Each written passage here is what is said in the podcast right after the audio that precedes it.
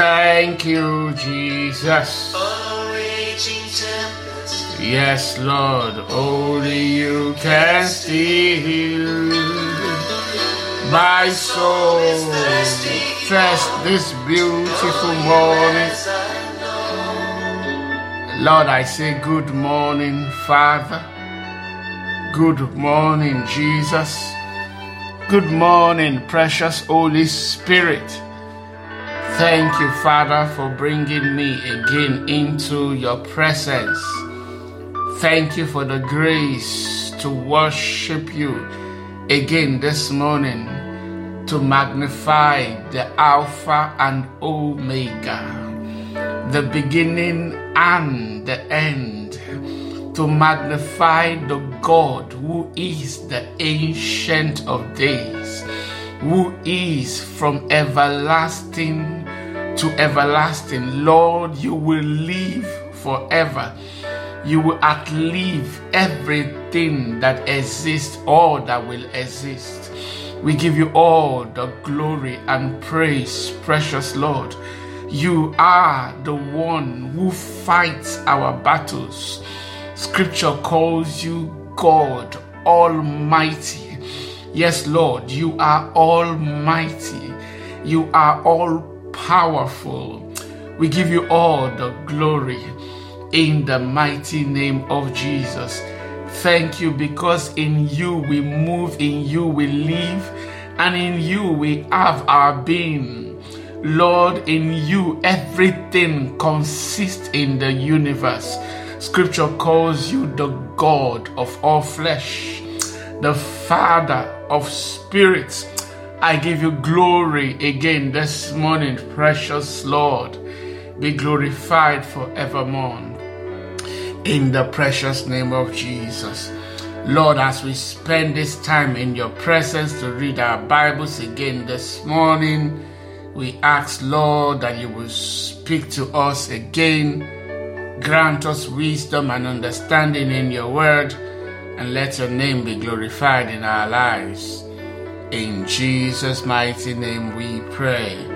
Amen. All right, let me say a big welcome to everyone joining in to devotion this morning. I am Murphy Eyenike. We continue our reading, commentary, commentary and study of the New Testament. We are now in the book of Mark. A big thank you to everyone joining in again this morning. Thank you for taking our time to read your Bible again.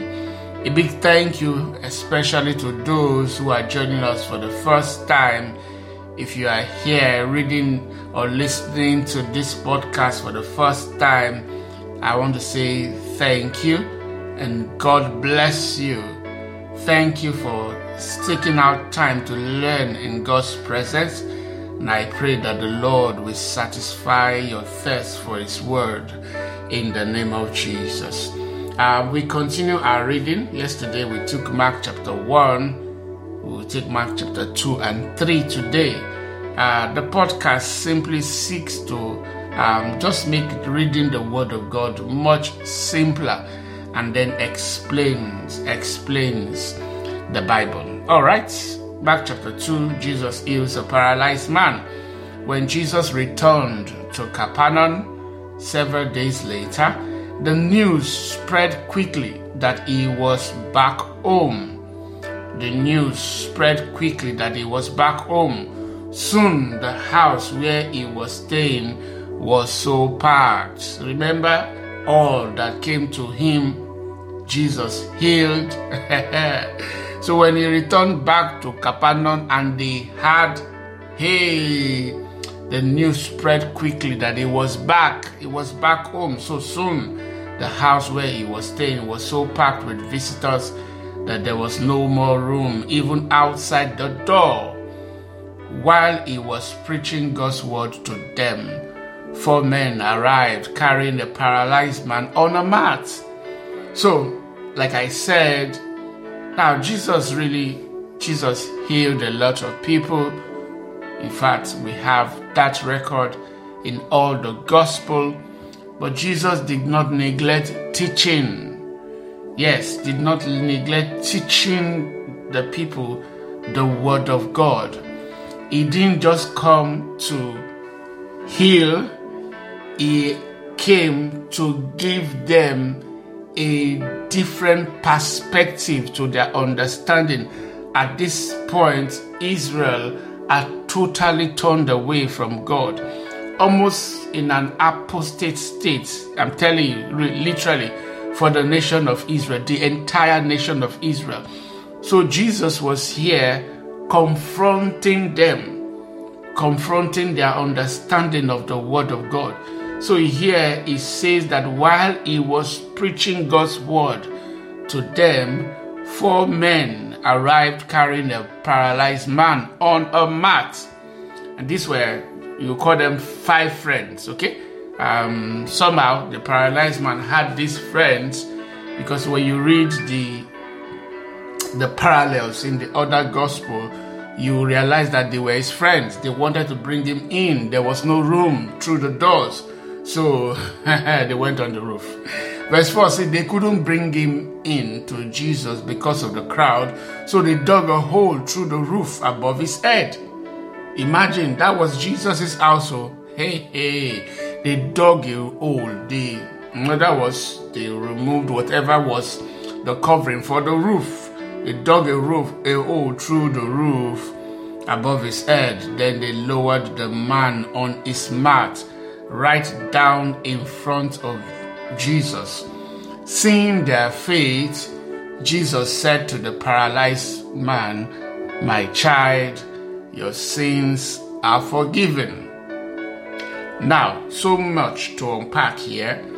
First of all, what I see with these guys, I see their desperation, right? Yes, we see that desperation. They are trying to bring in their friend. So many people are coming to Jesus to be healed and all that. They're trying to bring in this guy, but it's not easy because they are carrying him on a stretcher. They're carrying him on a stretcher. Okay, so it wasn't easy. When they realized that it was not going to work, you know, um, trying to get in through the windows or door, they decided to go through the roof. Imagine what everybody would have felt like uh, watching these guys climbing to the top of the roof and then getting there began to remove uh, uh, the roofing plates or sheets or whatever was on the top. Maybe uh, it would have been the thatched roof. Roof. They, were, they started removing that, and I'm sure Jesus would have had to stop teaching, right? would have had to stop teaching, wondering what's going on here and then uh, eventually he sees that they lower down this man, okay, that is paralyzed.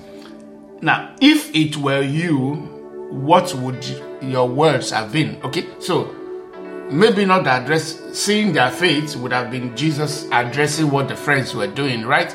Because Jesus saw their desperation as faith.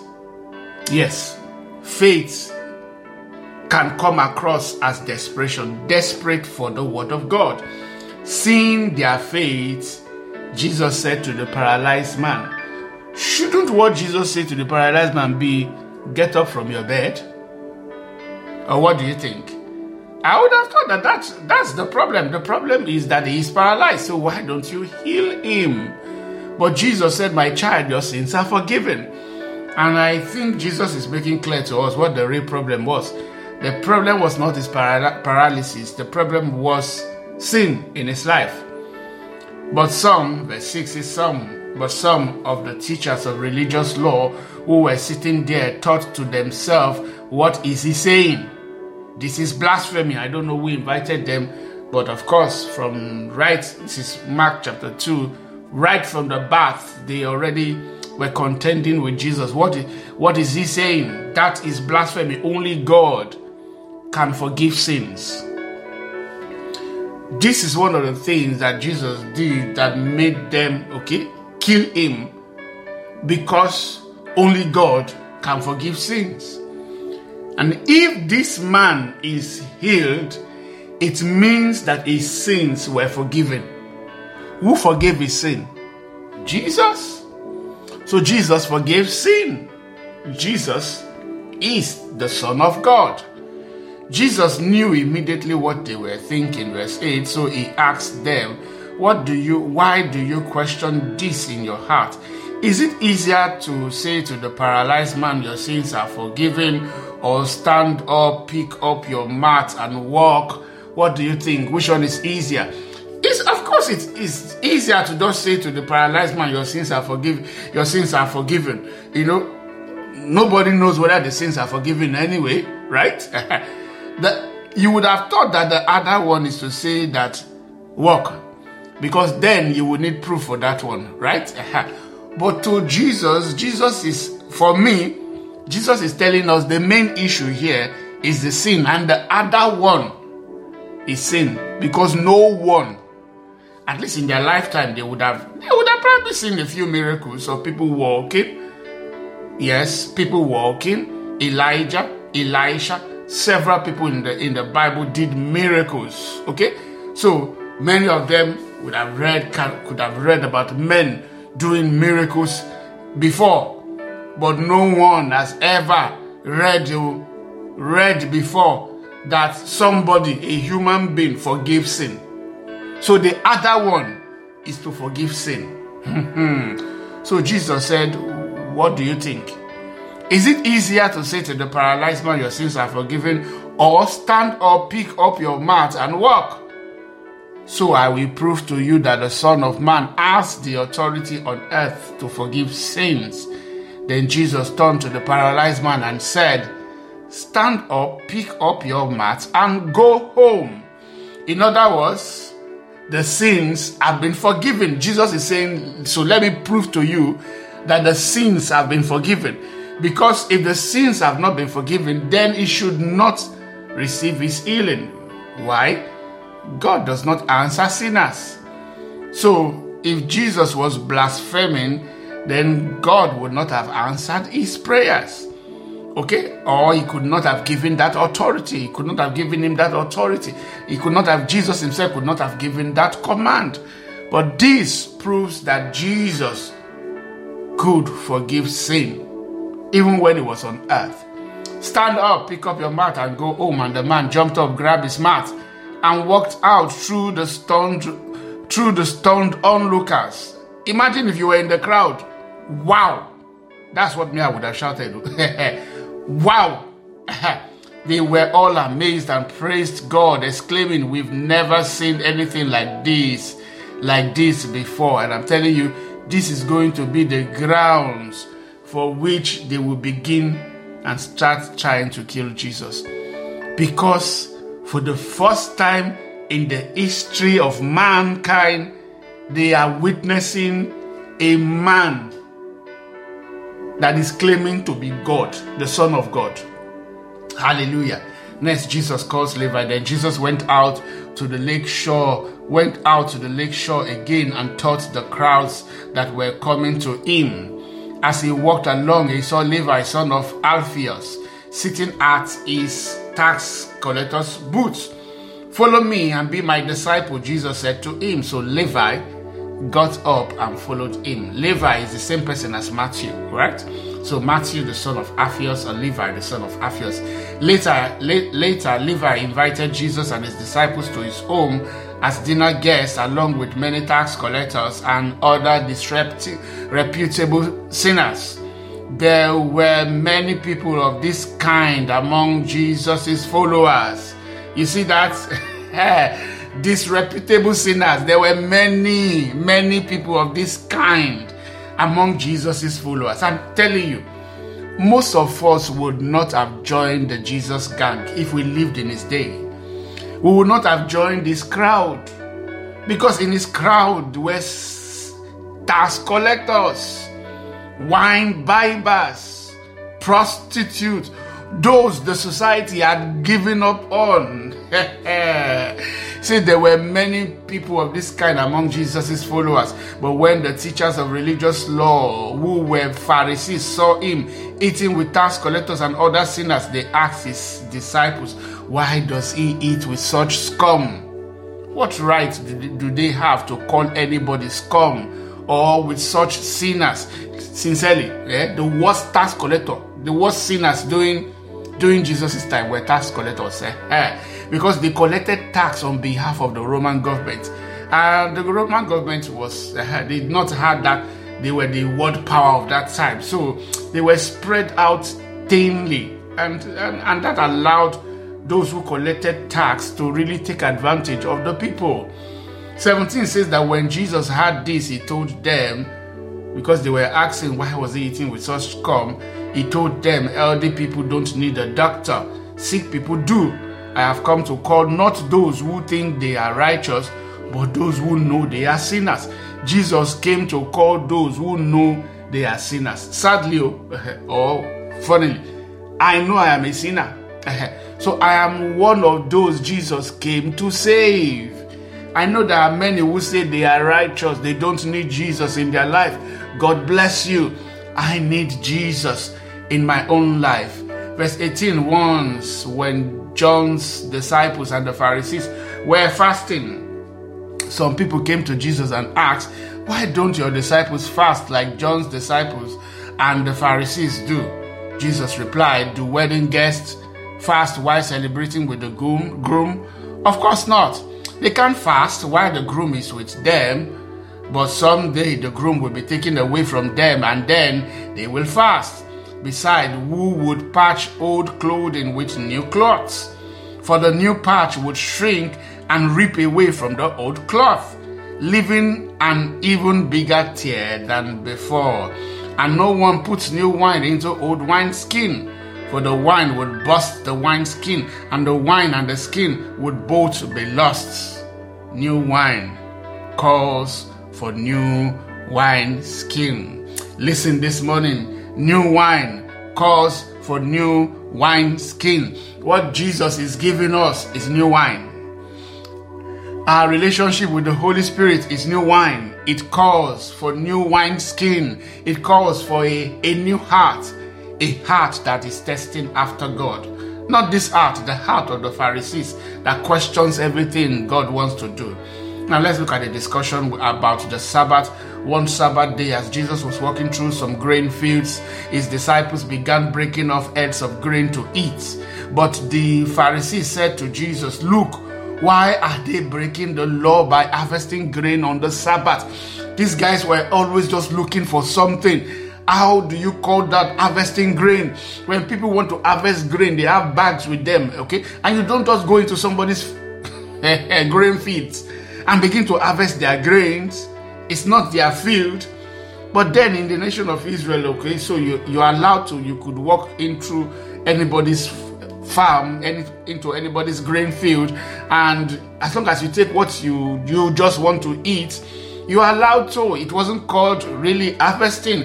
It's it was meant you know to to ensure that the poor had had something to eat. That was why moses gave them that law but here they were accusing the disciples of harvesting grain hey jesus said to them hmm? remember they said why are they breaking the law by harvesting grain on the Sabbath. Jesus said to them, Haven't you ever read in the scriptures what David did when he and his companions were hungry? He went into the house of God during the days when Abiathar was high priest and broke the law by eating the sacred loaves of bread that only the priests are allowed to eat. He also gave some, he broke the law further by giving some to his companion. So, then Jesus said to them, The Sabbath was made to meet the needs of people and not people to meet the needs, to meet the requirements of the Sabbath. So the Son of Man is Lord, even the, the Son of Man is Lord, even over the Sabbath. Now, what is Jesus telling them here? God did not give them those laws to bind them like shackles so that they can't move. That's not the purpose of the law even for the Sabbath, the Sabbath that God gave them, the Sabbath was not to bind people. It was to set them free. It was to help help the needy. It was to spend time in the presence of God. But even if that were the case, Jesus is Lord over the Sabbath. Hallelujah. All right, let's move on to chapter 3. Here, Jesus heals on the Sabbath, and sometimes I felt Jesus was just always looking for these people's trouble because they just fought over the over the Sabbath. Now he's healing on the Sabbath again. Jesus went into Mark chapter 3, verse from verse 1. Jesus went into the synagogue again and noticed a man with a deformed hand. Since it was the Sabbath, Jesus' enemies watched him closely if he healed the man's hand, they plan to accuse him of working on the Sabbath. When they say accuse him, they plan to go and bring their own. So they have these soldiers different from from the the Roman soldiers. Okay, so they were soldiers that like kept the peace and and they focused on on the law. When you broke the law, they were the ones that you dealt with. They planned to accuse him, possibly arrest him. Verse 3 Jesus said to the man with the deformed hand, Come and stand in front of everyone. Then he turned to his critics and asked, Does the law permit good deeds on the Sabbath, or is it a day for doing evil? Is this a day to save life or to destroy it? If you had the opportunity to save life on the Sabbath, would you refrain saying that it is the Sabbath, I'm not allowed to walk? If your child fell into a ditch, would you walk away and say it is not it is the sabbath day i'm not allowed to walk that's not that was not the purpose of the sabbath. Jesus said is this a day to save life or to destroy it? But they they, they wouldn't answer it. They not so i don't know why they used wouldn't. They couldn't. They couldn't they wouldn't answer him. What would they say what would they say? That that yes, that you can leave the child in the dish because it is Sabbath day. They couldn't. They wouldn't even leave an animal in the dish. Not to not talk of a human being. He looked. He looked around. He looked around at them angrily and was deeply saddened by their hard hearts. Then he said to the man, "Hold out your hand." So the man, the man held out his hand and it was restored. I don't know about you. Me, I like this kind of work. Oh. I pray that God will empower me to be doing this kind of work every day. Eh? When all I just have to say, in all Jesus said, the work that they are accusing him of oh, was that he told the man to hold out his hand. That's all. And as soon as the man held out his hand, the Bible says, so the man held out his hand and it was restored. Ah, Lord, bless us with this kind of work in the, in the mighty name of Jesus. At once, verse 6, the Pharisees went away and met with the supporters of Herod to plot how to kill him. To plot how to kill Jesus. Okay? Herod would have been like the governor over over the city or over the town, so they would have had their own military, their own soldiers. Let's look at the crowds that followed Jesus. Jesus went out to the lake with his disciples from verse 7, and a large crowd followed him. They came from all over Galilee, Judea, Jerusalem, Idumea, from the east of the Jordan River, and even from as far north as Tyre and Sidon. Uh, the news about his miracles had spread far and wide, and vast numbers of people came to see him. Jesus instructed his disciples to have a boat ready so the crowd would not crush him. He had healed many people that day, so all the sick people eagerly pushed forward to touch him. And whenever those possessed by evil spirits, those possessed by unclean spirits, evil spirit caught sight of him, they didn't have to touch him, oh, they simply caught sight of him the Spirit would throw them to the ground in front of him, shrieking, You are the Son of God. But Jesus sternly commanded the Spirit not to reveal who he was. After that, death, Jesus chooses um, uh, chooses and of course sends out the twelve his twelve apostles. Afterward, Jesus went up on a mountain and called out the ones he wanted to go with him. He called them out from among his disciples. So here you would have had people like Nathaniel, Philip, uh, Barnabas, you would have had them, Matthias, you would have had them already here. He called out the ones he wanted to go with him and they came to him. So at this time, Judas, eh, because it was clear to anybody watching, okay, that these were like the most faithful, the most zealous of his disciples. Then he appointed 12 of them and called them his apostles. They were to accompany him, and he would send them out to preach, giving them authority to cast out demons. These are the 12 he, the 12 he chose. Simon, whom he, he, he named Peter, James and John, the sons of Zebedee, but Jesus nicknamed them, nicknamed, them sons of thunder or Boanerges. Andrew, Philip, Bartholomew, Matthew, Thomas, James, son of Alphaeus, Thaddeus, Simon the Zealot, and Judas Iscariot. Somebody would have said, I didn't see. Oh, okay. I didn't see. Yes, Judas is there. Judas is Judas Iscariot who later betrayed him. Let's look at this Jesus and the Prince of Demons if we can take that, or let's extend let's extend our reading by a few a few minutes this morning. All right. Yes, Jesus and the Prince of Demons. One time Jesus entered a house and the crowd began to gather again. Soon he and his disciples couldn't even find time to eat. When his family heard what was happening, they tried to take him away. Uh, he's out of his mind, they said. His own family uh, is out of his mind. I'm talking about Jude. I'm talking about James, his brothers. I'm talking about, about Joseph. But the teachers of religious law who had arrived from Jerusalem said he, possess, he is possessed by Satan. He is possessed by Satan or Beelzebul, the prince of demon. That's where he gets the power to cast out demon. Hmm? Jesus called them over and responded with an illustration. How can Satan cast out Satan? He asked. A kingdom divided by civil war will collapse.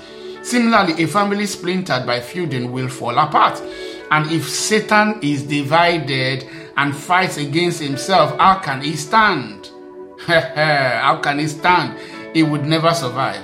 Let me illustrate this further. Who is powerful enough to enter the house of a strong man and plunder his goods?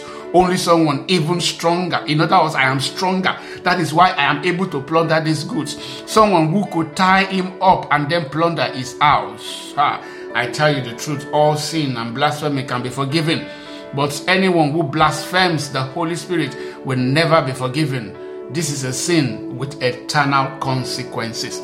I pray this morning you will never commit such sins in the mighty name of Jesus. Jesus said their accusation, blaspheming the Holy Spirit, is a sin with eternal consequences. Verse 30 says, He told them this because they were saying he, pos- he is possessed by an evil spirit. 31 Then Jesus' mother and brothers came to see him. They stood outside and sent words for him to come out and talk with them. Uh, there was a crowd sitting around Jesus, and someone said, Your mother and your brothers are outside asking for you. Jesus replied, Who is my mother? Who are my brothers? Then he looked at those around him and said, Look, these are my mother and brothers. Anyone who does God's will is my mother, is my brother, my and sister and mother. So my first question, are you a brother of Jesus, a sister or mother? Okay, let me not call you father of Jesus. yes, Jesus said, whoever, anyone who does God's will. You see the reason why we call ourselves brother, brother Murphy, sister Peju, sister Tolu. You see the reason why? Is because we are one family. But big lessons here. Let's learn. Jesus said, don't blaspheme the Holy Spirit. Oh. It is a sin with eternal consequences. Also, we learn that look, to cast out a demon, you have to be more powerful, you have to be stronger. And we are stronger not in strength, we are only stronger by name. And we are, because we are now part of another family, we carry authority in the name of Jesus. And because we are able to speak in His name, demons obey us. Lastly, remember what the Sabbath day is for. The Sabbath day is not, it not was not made for man, you know, to to to do evil to man or to look at evil being done to man. The Sabbath day was given to us to help each other. Hallelujah. Yes, to heal the sick, to help those who are oppressed. I pray this morning, Lord, give us a, a, a clear understanding of your word. Help us be doers of these words in the mighty name of Jesus as we live by these words. Father, I pray this morning, Lord, you will help us to be grounded in the word in the name of Jesus. Father, we say thank you. I pray for someone who lacks faith this morning that, Lord, you will strengthen their faith. You will give them courage, courage to stand for the word of God in the mighty name of Jesus. Father, we say thank you. We give you all the praise. In Jesus' mighty name we pray. Amen. All right, thank you so much for listening today. God bless you. Enjoy your day.